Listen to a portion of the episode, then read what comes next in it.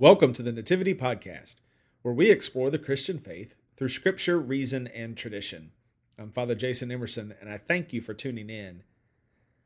So, just a quick update for y'all with a reflection on Julian of Norwich and some things going on in the Church of the Nativity community. Tomorrow is the feast of Julian of Norwich, a mystic of the Middle Ages. She famously said, all will be well, and all will be well, and all manner of things will be well.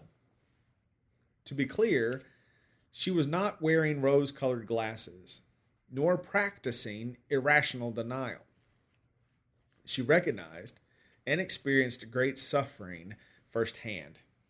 It was a time of frequent plague and great poverty. She said this statement her emphatic confession of faith as she suffered a great illness, even experiencing what we might call a near death experience. She was convinced, she believed deep in her bones that God's love for us was not destroyed by the crucifixion of God's Son. If God's love for us could not be destroyed by humanity's rejection of Jesus, then God's love for us could not be destroyed, even if we experienced the worst possible suffering ourselves. The New York Times reported today that over 260,000 people have died from COVID 19 worldwide, with over 70,000 of those occurring in the U.S.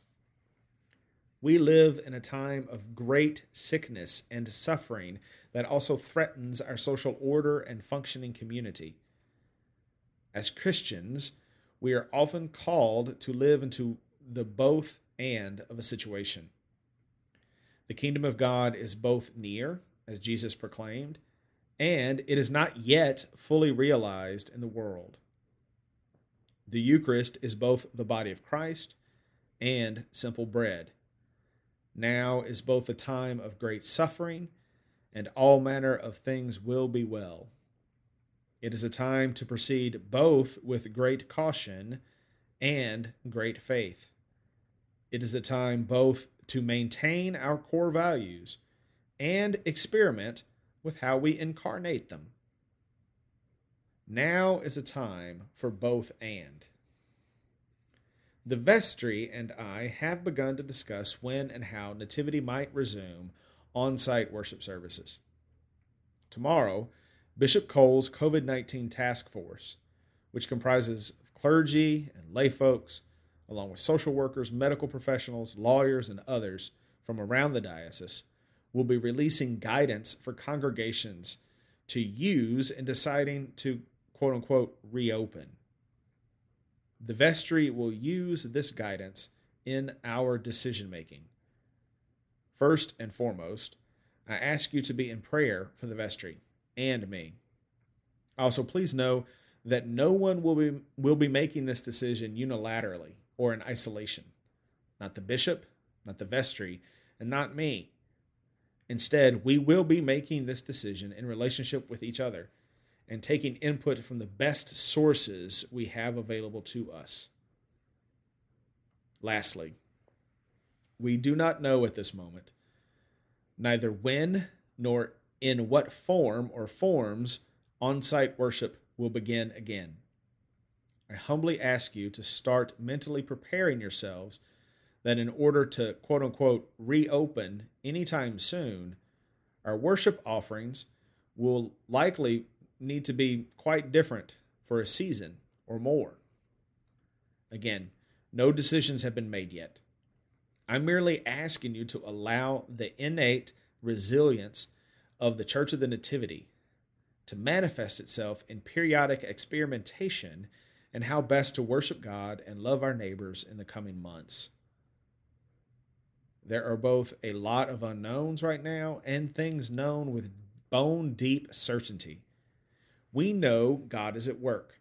We know that God's love is tremendously powerful and it has a profound effect on individuals, the community, and the world.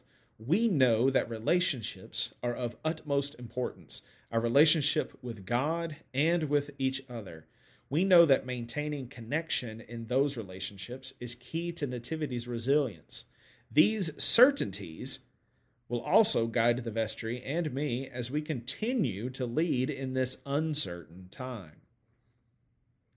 I am continually moved by how dedicated you all have been to loving God, neighbor, and yourself during this time. Your love of neighbor, from calling to check on fellow parishioners to supporting the food pantry and the discretionary fund, have been awesome. Because you were so generous last month with donations for the pantry, we have enough money to buy gift cards for this month as well. The discretionary fund also remains viable this month. Thank you, thank you, thank you. Your support enables us as a congregation to support others in concrete, tangible ways. My brothers and sisters, I know deep in my bones that no matter what, God loves us more than we can possibly imagine. I also know that if we continue to be faithful in prayer and persistent in faith, we will make the right decisions going forward to not only weather this season, but to emerge even stronger and more resilient. Now, it can't be a nativity podcast if we don't end with our dad joke of the day. So, here we go. Do you know why the golfer wore two pairs of pants? In case he got a hole in one. You've been listening to the Nativity Podcast, where we explore the faith through scripture, reason, and tradition. If you came to the podcast through iTunes, we would love a five star rating and review. You can also find us on SoundCloud. If you'd like to support this ministry, you can do so online. Go to the Church of the Nativity website, www.nativity.dioet.org. That's www.nativity.dioet.org and click on the Donate Online button. This is Father Jason Emerson from the Church of the Nativity asking you to never forget God loves you more than you can possibly imagine.